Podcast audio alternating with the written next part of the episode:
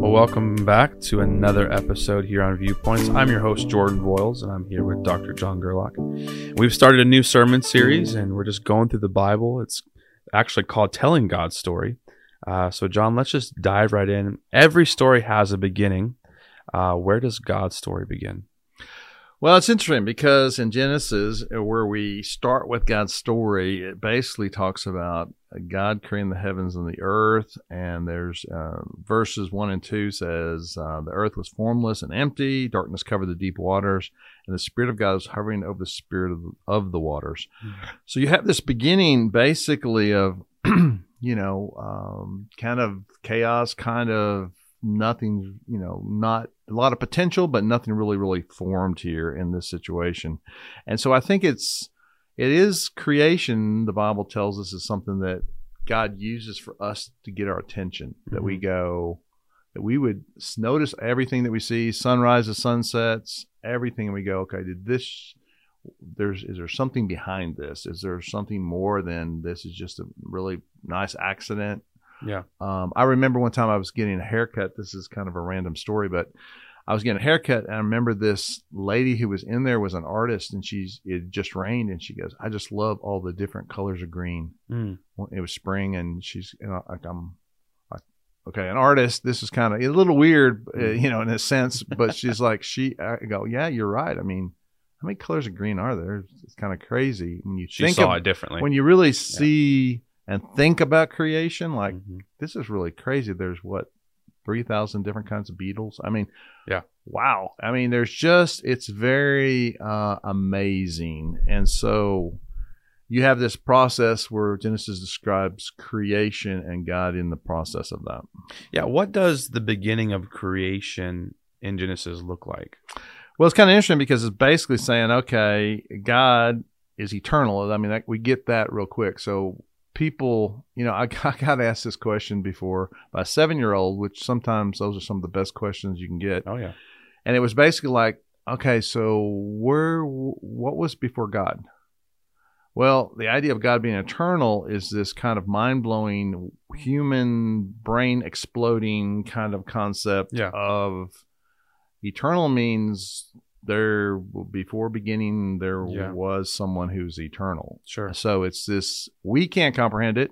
Yeah, definitely. I'm really good with a God that is, if God is God, I am not going to be understand it all. So this is one of those faith steps, faith leaps.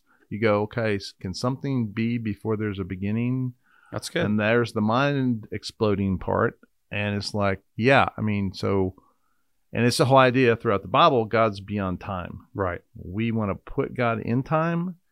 He's actually beyond time, mm-hmm. which again, my brain has already exploded, so it's totally gone. Yeah. So it's that kind of idea that we have in Genesis of he was there before there was anything. Mm-hmm. And go figure. Sometimes those are some hard conversations to talk with, though, like especially with people that believe in evolution or the Big Bang.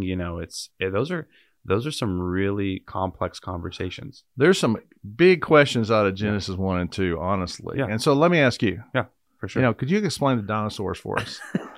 Where did they come from? I'm just saying. There's a movie that I always go to. It's called Land Before Time. No. Yeah, I'd point to Jurassic Park. But you do see those stuff, like people ask me that too, like, are there dinosaurs in the Bible? It's like, yes, So creation is a complex conversation, but I love having those conversations with my friends. In creation, how does God's voice bring like this new, new life and stuff like that? Because we've talked about this before the podcast too, but can we just talk about that a little bit, about God's voice and throughout the whole creation story? Yeah, it's pretty amazing because basically it goes all through the chapters. It goes, God said, and it was good. God said, it was good. Mm-hmm. Over and over again. So why is it repeated? Well, I think it's repeated because, get the point. When God speaks, the universe listens. Mm-hmm. It's kind of that kind of picture. And I think it's personal too. I think... we use terminology like, well, I just heard from God. One day, it all made sense, or one day it still had a lot of questions, but I felt like God wanted me to take this step. Yeah. And I think God still does that. I mean, it's God is always bringing something new. Mm-hmm. I mean, he wants someone to become new. Mm-hmm. I mean, that's how the Bible describes someone following Jesus, is they're a new person on the inside. So we see it in creation. Like here's God and new beginnings, mm-hmm. new beginnings. And I just think God loves that. I mean, God loves new beginnings. You said something. You said, it is good.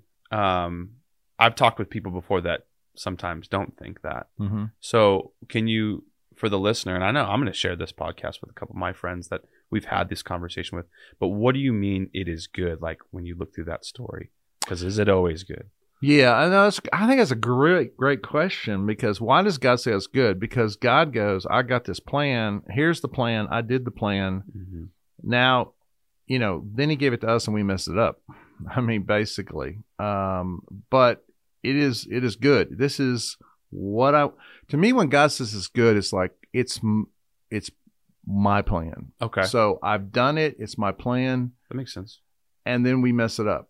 Yeah. And the whole God's story is, as we can do a spoiler alert, you know, to go to the end of the story, flip to the end of the book. God goes, I'm going to make it good again someday.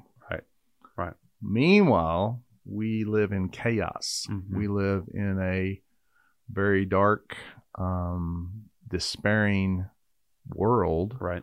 That isn't good, especially, I mean, I think a lot of people right now would not say, hey, there's a lot of not good going on. Yeah. But again, God's promise is, end of the story, gonna make it all good again. Right.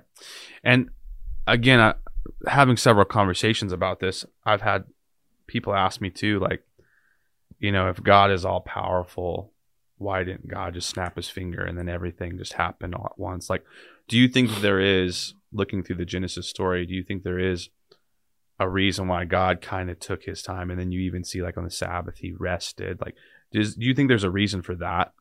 Yeah, I think it's a great question. I mean, why didn't God just go boom? And what's this whole 6-day, 7-day thing? What does that mean? What's that? There's lots of questions about all that.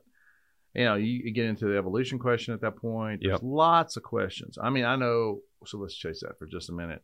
I know a lot of Christians that go, well, I think God used evolution. I know a lot of Christians that go, no way, there's evolution. I mean, I think everybody's got to come to their own thought process on that. Mm-hmm. But I think why God, let's take them one at a time. Why did God not just poof, it's all done?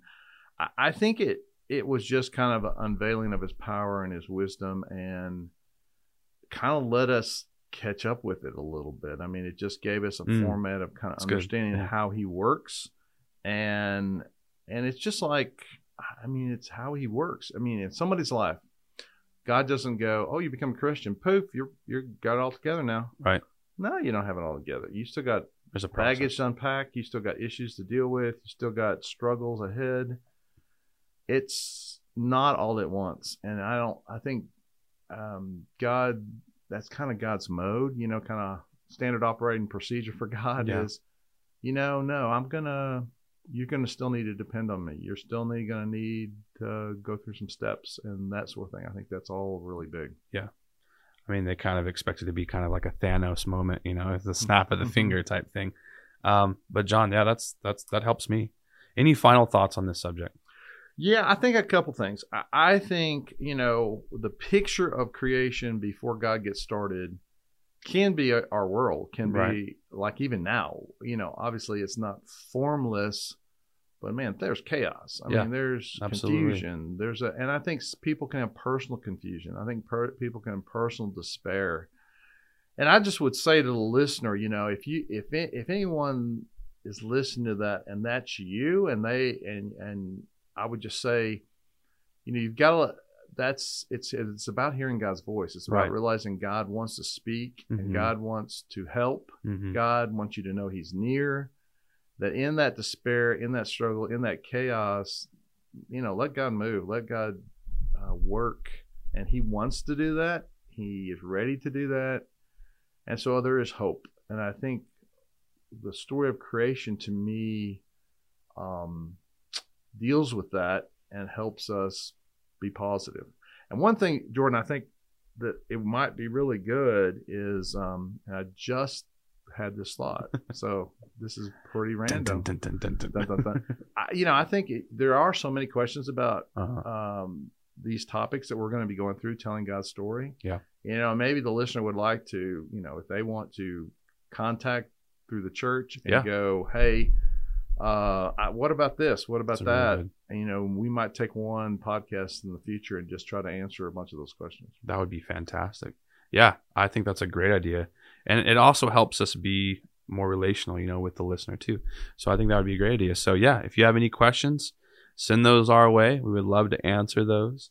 And again, John, just thank you for talking about this. I know that this is kind of a, definitely even like in our young adult setting and our groups, we've been talking about creation too. So a lot of questions to unpack. Okay, to the listener, thank you. We hope to see you next time, and God bless.